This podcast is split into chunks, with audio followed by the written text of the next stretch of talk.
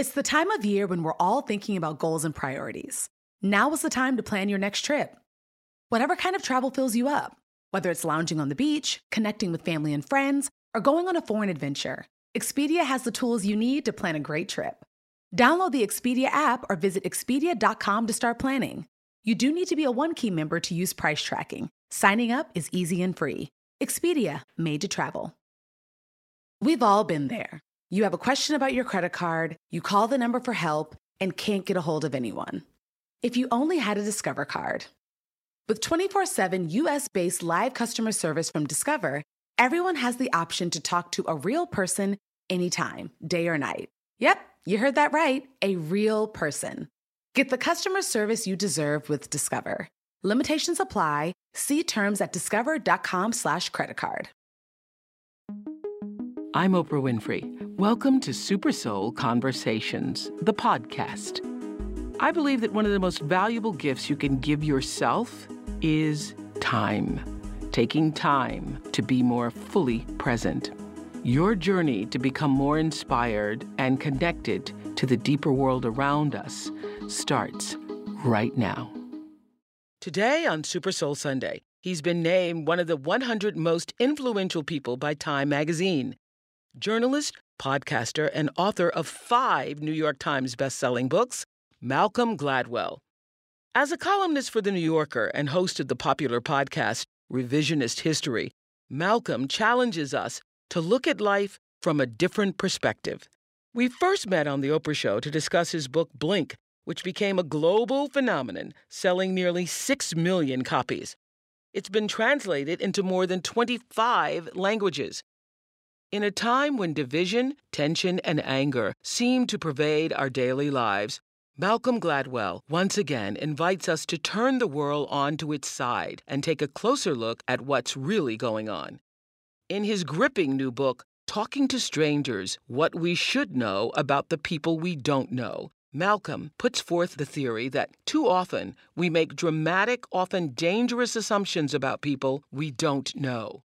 Through well known cases like the Bernie Madoff scandal and the Amanda Knox trial, the Jerry Sandusky abuse trial, and the racially charged arrest and death of Sandra Bland, Malcolm Gladwell examines his belief that many of us unconsciously invite conflict and misunderstanding into our own lives.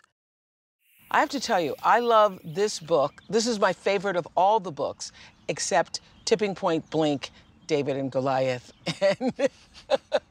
but this is, I think, some of your most profound work. Oh, thank you. And particularly for a time such as this that we're living in. And everybody thinks the world is topsy turvy.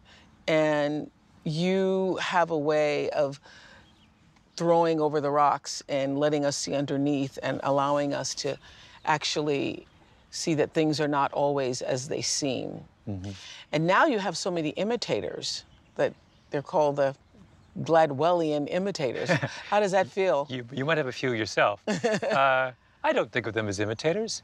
You I don't? Think, no, I always thought... By that I mean you've created an entirely new genre Yeah. of books. Uh-huh. I always thought I was joining a, a movement as opposed to leading a movement. I sort of felt like I was doing what journalists and academics have always tried to do, which is to give us the means to look at familiar problems in a new way. So it's always odd to think of yourself as being the someone who started something. I think that's a little.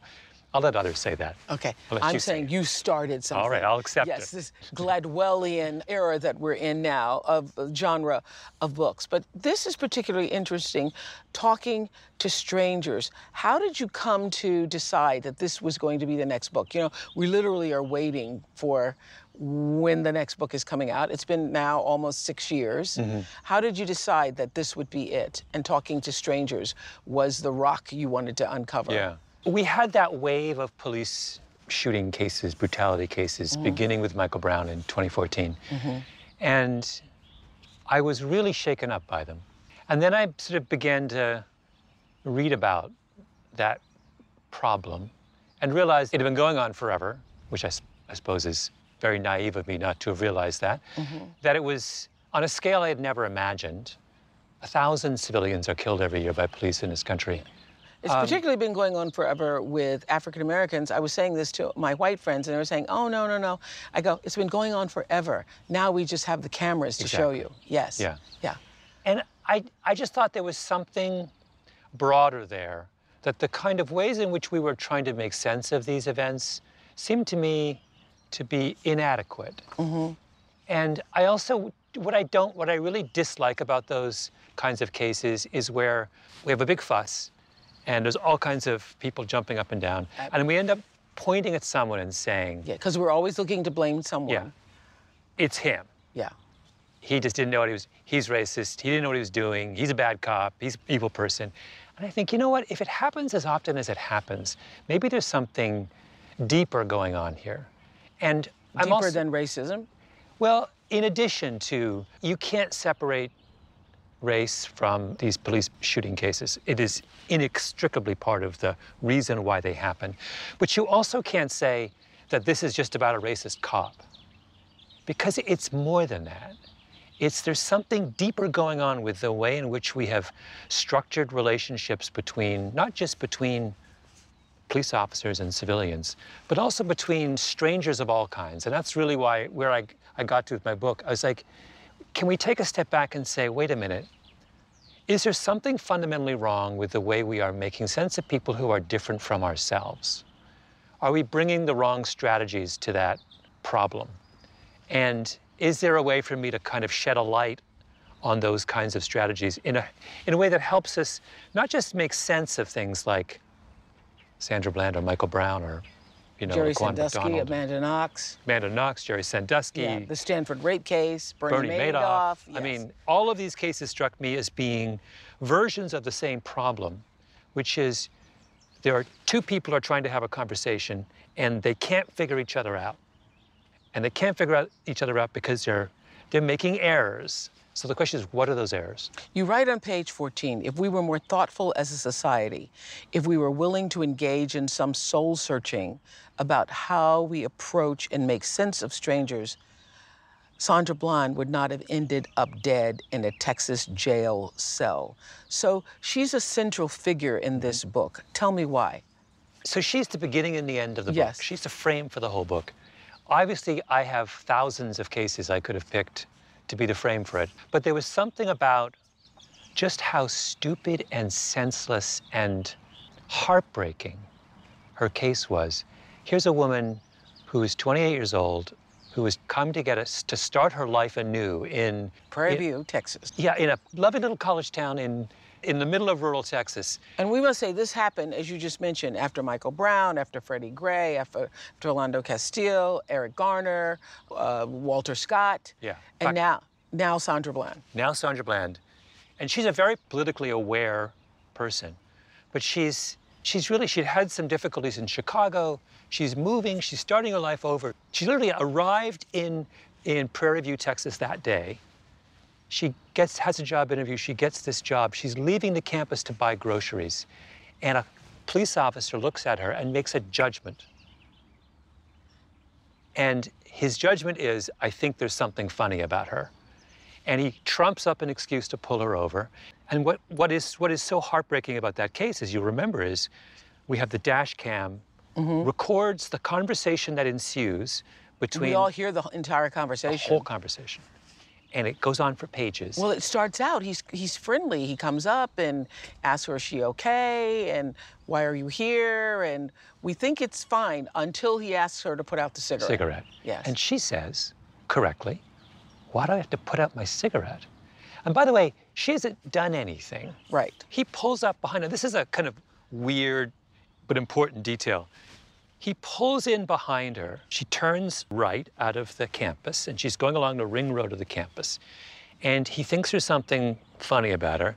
So he pulls out and he drives up really fast behind her. So what does she do? She moves over to get out of the way, of course, which is what you do when a cop is driving really That's fast. That's right. You do the thing that we're told we're supposed to do pull over to the side. but she doesn't use her turning signal.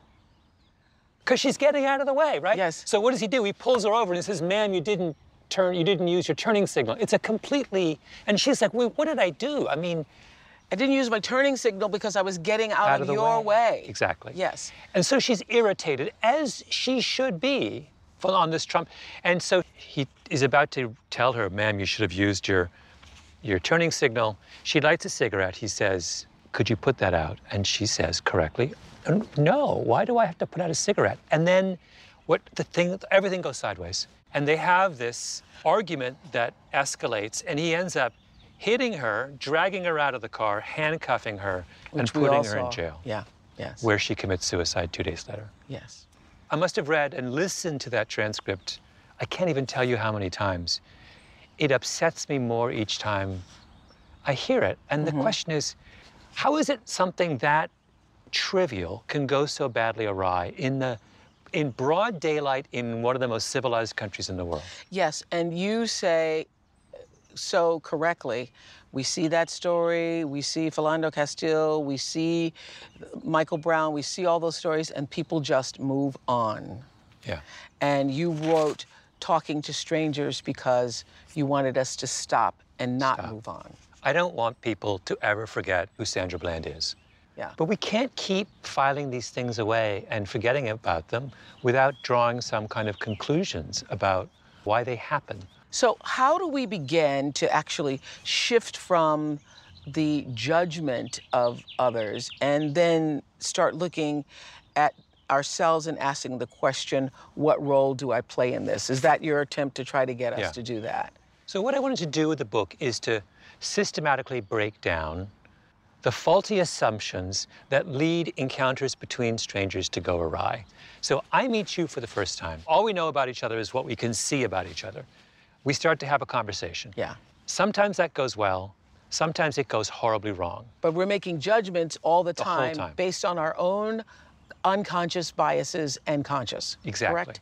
I'll give you one of the ones that I spend a lot of time on is was what I call the assumption of transparency, which is when I see you, I observe your demeanor, your face, your expressions, your emotions, your body language, and I draw conclusions about that. And my assumption is that the way you represent your emotions on your face and with your body language is reflective, is consistent with the way you feel in your heart. If you smile at me, it means you're happy. If you frown at me, it means you're not happy, right? That is true with some people some of the time, but it is not true of many people a lot of the time. Now, I think it's so interesting because you use in the book, you call it, I think, the friend's fallacy. Yeah. Because we've all grown up watching these sitcoms and we see in the characters the the match between whatever's going on looks like whatever their face is also representing. Yeah. Yeah. So, I, so I took a, an episode of Friends, and by the way, when you watch Friends, you're reminded about how insanely complex those shows were. Like, so much happens. So my first thing was, if you turn off the sound on an episode of Friends, can you follow what's going on? And the answer is absolutely. Absolutely. And why can you follow? Because they're insanely complicated. Because everything that happens is on everyone's face. When Monica is angry, she looks angry. When Ross is perplexed, he looks perplexed, and all the way down the line. And that's our assumption of the way the world works. We assume that our emotions are reliably being broadcast to the world. Turns out that's not true at all. So I had a, a psychologist who studies facial expressions analyze a segment of that Friends episode for me and break it down. Mm-hmm. And it is absolutely the case. She using the there's a kind of way in which emotions of the face can be registered and and kind of Yeah, I thought this was so fascinating. Yes. Yeah. And what I what she did was she said, okay, in, a in a specific subset of a scene where Ross is really angry, what's on his face? And the answer is the perfect illustration of anger.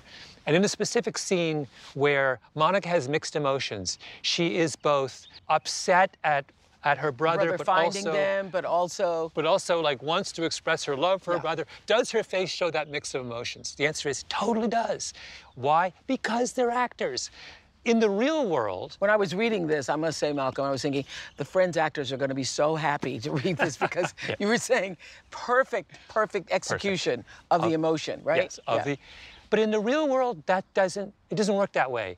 May I say that so many times I was reading this book and I'd get to the end of a, uh, uh, an analysis and I go, gosh, that is so true. So true, because in the real world, it doesn't. Doesn't match. Don't go anywhere. More to come after this short break. No two travelers are exactly alike, and that means no two trips should be either. Texas' vast landscape of cultures, regions, destinations, and activities allow for an infinite number of different travel experiences. Are you a beach person? Well, you'll be having fun under the sun with Texas' 350 miles of coastline. If you're more of a rugged vacation type, there are campgrounds, hiking trails, and state parks galore. And foodies can't get enough of Texas' world famous barbecue and Tex Mex. Enjoy live music, visit internationally recognized art museums, and check out thrilling cowboy experiences. And now, Travel Texas offers a one of a kind online trip builder that allows users to generate a custom, visually led trip matched to their unique interests. Visit traveltexas.com slash get your own to get the only trip to Texas that matters, yours. That's traveltexas.com slash get your own. Did you know that it's Asian American and Pacific Islander Heritage Month? Macy's is highlighting some really cool AAPI owned brands right now, like Cardon, Kaja, Amelia George, and Hey Meave. Plus, you can help to support college access and student success when you donate online or round up in store to APIA Scholars. APIA is the nation's leading nonprofit organization devoted to the academic, personal, and professional success of Asian American, Native Hawaiian, and Pacific Islander students. Shop Asian American and Pacific Islander owned brands at Macy's.com or in store. I, I have a chapter on the Amanda Knox case. Yes. That's the whole Amanda Knox case in a nutshell. Her inner emotions don't match the way she behaves. She behaved like someone who didn't care what happened to her dead roommate. Inside, she cared. But she just is someone who those, her inner feelings and her outward expression of emotion don't match. And it started the moment she was with other friends of the roommate who was murdered, and she didn't have the same reaction they did. So they then become suspicious of why isn't she behaving isn't- like us? Why She- isn't she grieving? Yeah. Why was her hug so stiff? The technical word for what she is is mismatched. Her inner feelings don't match her outward emotions. When we deal with someone who is mismatched, there's a very real risk we will get them very badly wrong. So Bernie Madoff is mismatched. He's in the opposite way. I don't know if you did you ever meet him? No, I No, never had. I, I never met And him either. thank God I was not Yeah, I invested exactly. with him. I Yes, exactly. Thank goodness I didn't meet him because I, I would have I would have been seduced too. You know why? Because I would have heard from I would have thought, well, this person's in it, and Elie Wiesel, such a dear friend of mine, and Elie Wiesel was. In, I would have thought, well, if this person's involved and this person's invested and this person's invested, must be a great guy. Yeah. You couldn't have all of these outstanding people who also care about their, you know, finances invested with him if he if they hadn't checked him out. That's what I probably Exactly. would have thought. Yeah. But he, yeah, he is someone who's inside, he's a psychopath. Outside, he seems like the most trustworthy kind of man of integrity. And that's, so that's problem number one. But no, we haven't talked about the one thing that's now going to become a cultural phrase, and everybody is going to be talking about the truth default. Yes. Defaulting to the truth. Yeah. The reason why everyone accepted Bernie Madoff is because the default to the truth. Yeah, this is a really interesting idea from a psychologist called Tim Levine, who I think is an absolute, who has brilliantly rethought some of the most central issues about how human beings communicate. And his core insight is he's dealing with the fact that human beings are really bad at figuring out when someone else is lying. Yeah. We're just all, with some exceptions. Including judges. Judges are bad at it, cops are bad at it. There's a few tiny exceptions, but generally we're not good at it. And the question is, why aren't we good? You'd think would be good, right? Wouldn't evolution have favored those who are good at detecting deception? And he says no. The opposite is true, that we are conditioned by evolution to basically assume that everyone is telling the truth unless there is some overwhelming reason to believe otherwise. And unless the doubts rise so high that there's just no way to believe someone's telling us the truth anymore. And I think it's wonderful that you start with people right where they live. You were saying, and everybody can relate to this, if you believe your spouse is cheating on you and you ask a question, uh, are you cheating on me? Or what, this doesn't make sense, or that doesn't make sense, and they give a reasonable answer, most people will believe it the first time. You will default to truth. You, will- default to truth. It's our, our preferred position is to believe that the world is telling us the truth. And that's why human society works. If, I, if every statement you make, I think, I don't know, she lying? We couldn't have a conversation. Yeah. If, if, that, if everyone does that, then the world doesn't work. And that's Tim Levine's point is that the reason human society functions is because we have a baseline assumption that people are not lying to us.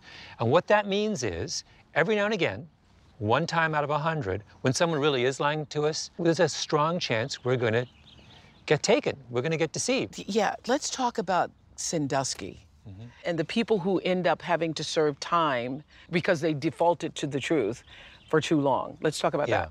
So we all remember the horrible case at Penn State of Jerry Sandusky, this serial child molester who was a prominent football coach at the school. He was apprehended, he was convicted, he's now in jail for the rest of his life. But the Penn State, the prosecution didn't stop there. They then went and went after senior officials at the university, including the university's president. Yes. Case is still ongoing, but it pursued a criminal case against those senior administrators as well for a cover-up, for basically of not of letting this man run free on the Penn State campus. I feel very strongly that it is wrong to pursue a criminal case against those university administrators. What they were, they were deceived by a child molester. And by the way, child molester is one of the things that makes them child molesters is they're really good at deceiving the rest of the world. That's right? what I've been trying to tell people. It's not easy. Because if, if, if you're not good at it, then you can't succeed exactly. in seducing the child. Yeah. yeah. It's like putting, do we, did we put the people who were deceived by Bernie Madoff into jail? Did we say you should have known better? You were, you were, no, we didn't. I, I really think that attitude is deeply, deeply problematic. Why, we cannot look back in retrospect and, and blame someone for the failure to pick out a one in a million psychopath. We're not hardwired to find psychopaths in our midst. One of the big themes of this book, and this does tie back very strongly to the Sandra Bland case, is that we need to be far more generous in our assessment of other people. Yes. We are just so quick yeah. to assume that something, there was a cover up, someone was negligent, someone, and not, and it, I think it's important for us to pause and to understand when, when sometimes there, when mistakes are made, it is because of perfectly understandable or legitimate reasons. Well, you keep kicking the rock and uncovering so many interesting things in talking to strangers. One of the things that struck me was the Stanford rape case. Can mm-hmm. we talk about that? I'm quite sure this is going to be the most talked about part of the book. And it was really hard to write about. So that was the case where happened a couple years ago. Uh, a freshman at Stanford, a boy, meets a young woman at a frat party. They're both very, very drunk. And he takes her outside and he sexually assaults her. And he's discovered and he's tried and he spent six months in jail. Hugely controversial case at the time, particularly because it comes, it is a kind of the, one of those signature cases that has thrown a spotlight on just how much, uh, how big a problem sexual assault now is on campus. And I was interested in one specific part of that case, which is to what extent does alcohol contribute to this epidemic of sexual assault, right? Mm-hmm. Um, because the weird thing is that when you start digging through the case files of sexual assault cases, everyone's always drunk really, really hard to find a sexual assault case where both parties were sober. You mean on campus? On campus. Talking about campus. Yeah. On campus, yeah. And so I started to talk to people who study sexual assault on campus and people who study alcohol. And, and they were like, well, yes, it's almost always alcohol is almost always involved. And they began to talk me through the research. Well, when you drink, and by the way, the way that many of the people who are in, involved in these cases, and also I might I might say more generally, the core of people who are drinking on campus in today's environment are drinking in a way that you and I did not drink in, in that age. Drinking yeah. has changed quite dramatically over the last 25 Yes, when years. I was just reading about this, it's like everybody's Crazy. drinking everything. Today, if you talk to, I was talking to some friends of mine, children friends of mine who are in college right now, and I said, how many of your friends have experienced blackouts? And they're just like, down the list. Da, da, Every weekend, this guy, er, this, it, we talk about it, you know, they talk about it on Friday night before they go about they're going to get blackout drunk. This, it's a very different environment, and that has consequences for their ability to talk to strangers. Parties are about talking to strangers. When both strangers are drunk, it's a different conversation. So, so, so this was the thing that was so revealing to me. Many of those who study alcohol no longer consider it an agent of disinhibition. I mean, I underline that because all of our lives we've been told it's disinhibition. Mm. Instead, you say they think of it as an agent of myopia. Mm-hmm. Tell us what you mean by that. So, the old theory about alcohol was Malcolm gets drunk, and as Malcolm gets a little tipsy, what you see is the real Malcolm. Yeah. All of the constraint, yeah. uptight Malcolm falls away, and you're seeing like the my you see my true self. We no longer believe that. That's nonsense. Instead, what's happening is a little more complicated. When you drink, what's happening is you're you basically get dumber. Your cognitive faculties start to kind of shrink. And what happens when that when your cognitive faculties shrink, when you get dumber, is that you get myopic. Everything that is meaning you just focused on what's in yes. front of you. All that matters is you. Okay, yeah. if Ma- drunk Malcolm all, I, all that matters is not just you in front of me, but all that matters is what's happening right at this very moment. Mm-hmm. So normally I don't do certain kinds of crazy things because I realize, oh, there'll be consequences. Half an hour later, I'll get in trouble. Or tomorrow I'll wake mm-hmm. up and I'll be like, oh my God, that was, that's why I behave the way I behave when I'm sober. When I'm drunk, all thought of tomorrow falls away. All thought of consequences falls away. And what matters is just here and now, person in front of me. Yeah. I am myopic. Yeah. And when you are myopic, you are not yourself, right? I thought another great example that you used, Malcolm, was that the drinking affects you differently depending on where you are. That if you're drinking and you're at a football game and everybody else is drinking, then it is euphoric and mm-hmm. blah, blah, blah. And if you are sitting alone at a bar, and you're drinking alone, mm-hmm. that the alcohol has a completely different effect. Yes. So myopia theory says that whatever is your immediate circumstance is controlling the way you think and feel and behave. So if I'm drunk and in a wild and crazy party, I'm wild and crazy. Mm-hmm. If I'm drunk in a dark, quiet, deserted bar, I'm depressed. So you're at the mercy of your environment. Now think about this. Interesting. You take an 18 year old yeah. who is full of hormones, who's immature, who doesn't have much experience with girls. You take him to a frat party, you get him two, two and a half times the legal limit of alcohol. So he's completely myopic. You crank up the music, you have all kinds of mayhem around him. First of all, he's no longer himself. And secondly, he is primed to do something incredibly stupid, if not criminal we That's just to, a formula for it's something formula bad for happening. Something super, super bad happening. And we're not communicating that fact to kids. We're not telling that 18 year old boy who goes to that frat party, if you get blotto drunk, you are putting not just yourself at risk, other people at risk, right? There's a sense that alcohol is a kind of harmless. Mm-hmm. It's not harmless. It is a dangerous, dangerous drug.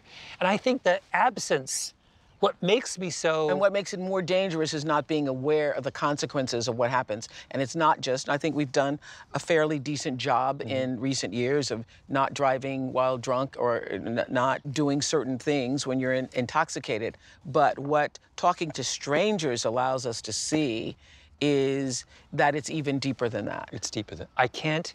If I am wasted right now, I have no way to really understand who you are or what you want, right? So if we're having a conversation and I'm I'm half as smart as I normally am, and all thought of tomorrow has fallen away, and then maybe I'm blacked out so I can't remember anything. People forget being blackout drunk is not the same as being passed out. I can I can walk and talk and communicate and tell jokes and wave my hands in the air. It's just that I'm forming no memories. So think about two people you got a boy who's like 18 and full of hormones. You know, what does he want at a party? Absolutely. We know what he wants at a party. We're asked, he's trying to negotiate that with a woman. And who knows what his, what he's, is he, if she he's, says. He's trying to negotiate with a woman who's also. Who's also blackout drunk. Yeah. So if she says, no, get away from me, he doesn't remember it. Right? Or care. Or care. Or care, for that matter. Yeah, because he's not thinking about the consequences of tomorrow. Yeah. Also, not reading any of the signals. Not reading not, any of the not signals. reading any of the signals. Yeah. This is interesting to me because when I was thinking, you know, this is certainly not an excuse. It's just an explanation. It's exactly right. Not Yeah. an excuse, it's, it's an explanation. So I was thinking that in many of these cases, when people have been blackout drunk, and people are like, of course you should remember, of course you should know, of course you did that, perhaps they don't. In the Stanford rape case, one of the heartbreaking things is Jane Doe, the victim, her last memory is at midnight, before she'd even met her assailant, and her next memory is waking up in the hospital and not knowing why she's there. It's all gone, right? And I think that that's sort of what made that makes that case extraordinarily poignant. And it's so interesting, too, that when surveys were done and students are asked, what could we do to deter some of the sexual assaults on campus, people talk about everything other than drinking. Yeah, which I don't understand. I don't understand how we got to this position where drinking I think this is going to make a difference, actually, because Yeah. I think it's going to make people stand up and look at things in a different kind of way. This episode is brought to you by PNC Bank. Some things should be boring, like banking. Boring is safe and reliable. You don't want your bank to be entertaining. Entertaining is for podcasts with inspiring celebrity guests, not banks. PNC Bank strives to be boring with your money so you can be happily fulfilled with your life. PNC Bank, brilliantly boring since 1865. Brilliantly boring since 1865 is the service mark of the PNC Financial Services Group, Inc. PNC Bank, National Association, member FDIC. The next generation of influential Black voices can be found on NPR's new collection, Black Stories, Black Truths. Black Stories, Black Truths is a celebration of Blackness from NPR. Each of NPR's Black voices are as distinct, varied, and nuanced as the Black experience itself. In the Black Stories, Black Truths collection, you'll hear stories of joy, resilience, empowerment, and creating world shifting things out of struggle. Every episode is a living account about what it means to be Black today, told from a unique Black perspective. From Bobby Shmurda to The Wire, Michelle Obama to reparations, there's no limit to the range of Black stories, Black truths. Black perspectives haven't always been centered in the telling of America's story. Now they are the story. In NPR's Black Stories, Black Truths, you'll find a collection of some of NPR's best podcast episodes celebrating the Black experience. Stories should never be about us without us. Listen now to Black Stories, Black Truths from NPR, wherever you get podcasts. Let's switch to some soul to soul questions. Do you mind? Sure. Okay. What is a piece of wisdom you wish the leaders of the world would use in their decision making? It's okay to be wrong.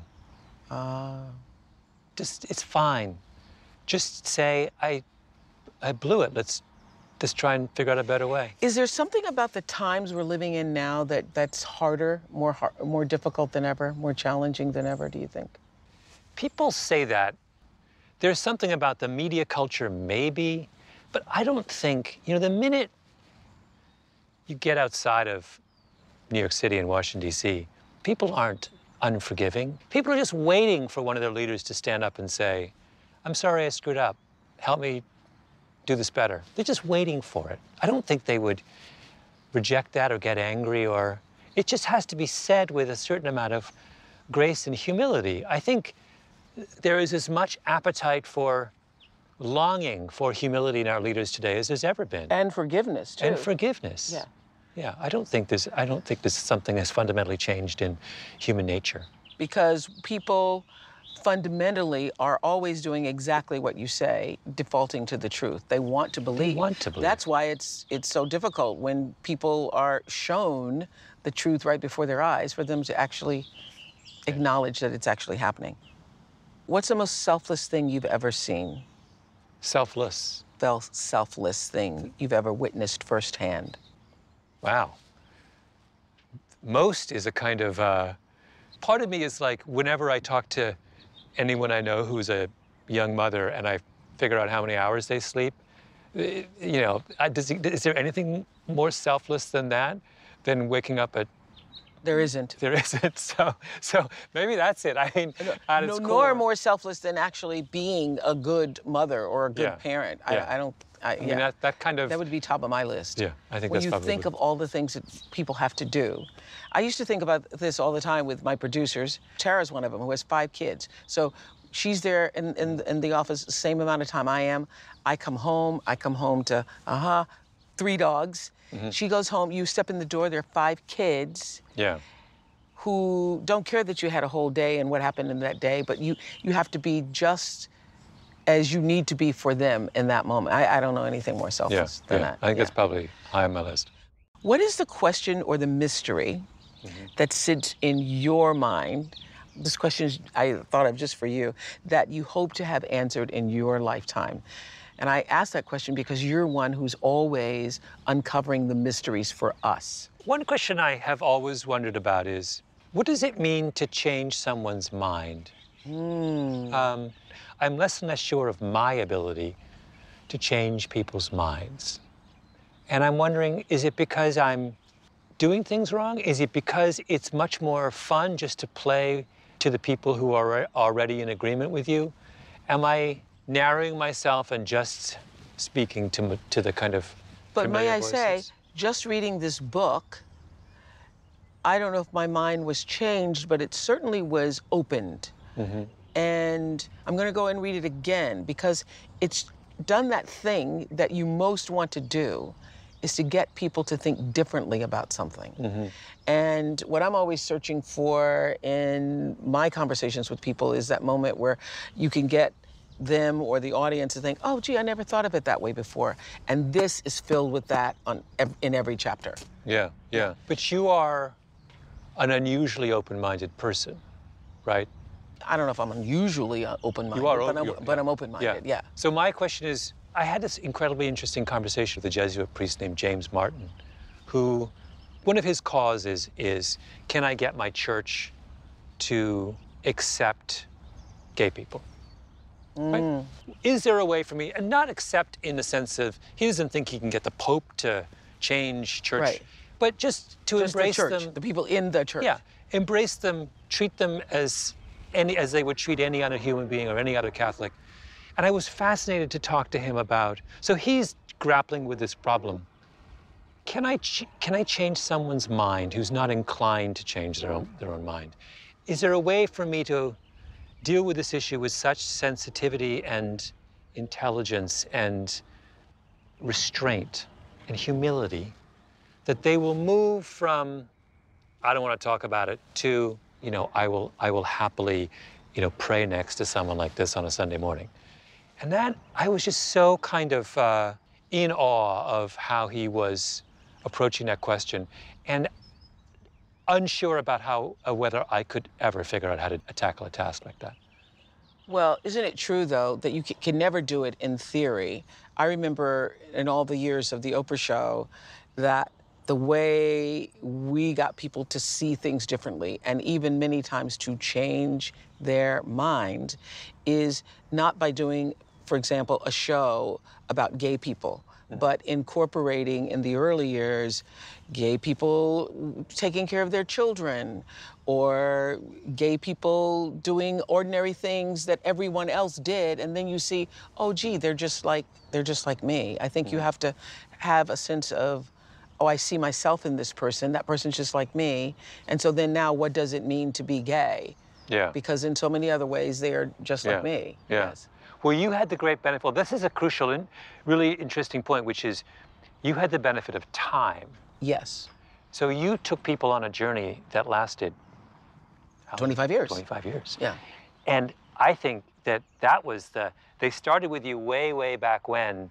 They came to trust you, and slowly over time, you're I'm right sure you must have changed. But so if, but 25 years is a long time, right? That's, No, but that's listen to this. Malcolm. I remember being in a grocery store once. This is one of my favorite moments when a woman stopped me and she said, I've been watching your show and it wasn't the first time you said it because I didn't believe you. She said, but it's because you have been consistent. Yes. She said, You've been consistent.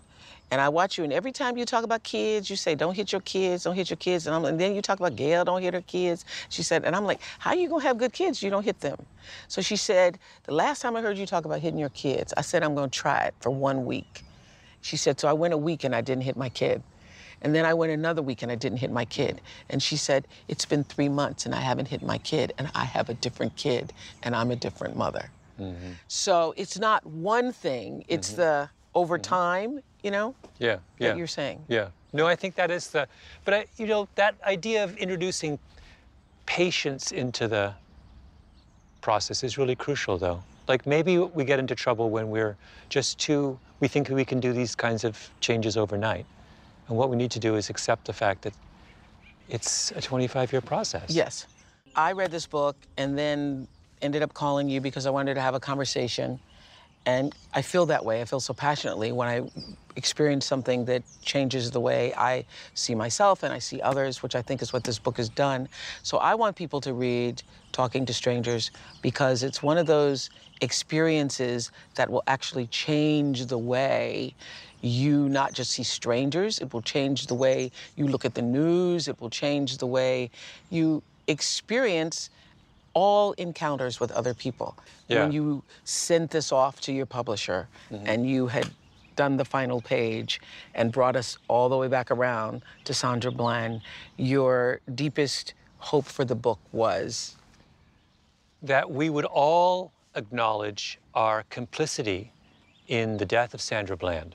Mm. That that wasn't about a rogue cop and a stupid, you know, small town and what have you. It was about that we have institutionalized ways of dealing with strangers that make no sense. We have asked police officers, required them, forced them, pushed them to making judgments about people that shouldn't be made. You were saying it may be about some of what it looked like, but there was also so much more there was so much more. We have designed, I mean, this last part of the book is really about how have these faulty ideas about dealing with strangers affected the way our law enforcement system is designed? And the answer is all the things we talked about assumptions about transparency, right. default to truth, have fed into. What's a match? What isn't a match? Yeah. Have fed into a philosophy of law and order, which has had disastrous results. So you didn't let us forget Sandra Bland. No. Thank you. Let's not let's not ever forget her. Thank you. Good job. Good. That Good. was fun. Thank you. I'm Oprah Winfrey, and you've been listening to Super Soul Conversations, the podcast. You can follow Super Soul on Instagram, Twitter, and Facebook. If you haven't yet, go to Apple Podcasts and subscribe, rate, and review this podcast. Join me next week for another Super Soul conversation. Thank you for listening. The living room is where you make life's most beautiful memories. But your sofa shouldn't be the one remembering them. The new life resistant, high performance furniture collection from Ashley is designed to withstand all the spills, slip ups, and muddy paws that come with the best parts of life. Ashley high performance sofas and recliners are soft, on trend, and easy to clean. Shop the high performance furniture in store or online at Ashley.com. Ashley, for the love of home. They say plants like music. Yeah, no, like really, they, they respond to the vibrations of it, which means that this playlist you're listening to, the plants are too. You know what else plants like? Organic soil from Miracle-Gro. It's made with all the best stuff like wood fiber and compost. Plus, it's OMRI certified organic, which officially means it's made with superior ingredients. And when you give your plants the stuff that makes them happy, they won't judge you on your iffy playlist. Hear that, plants? So go ahead and give them Miracle-Gro.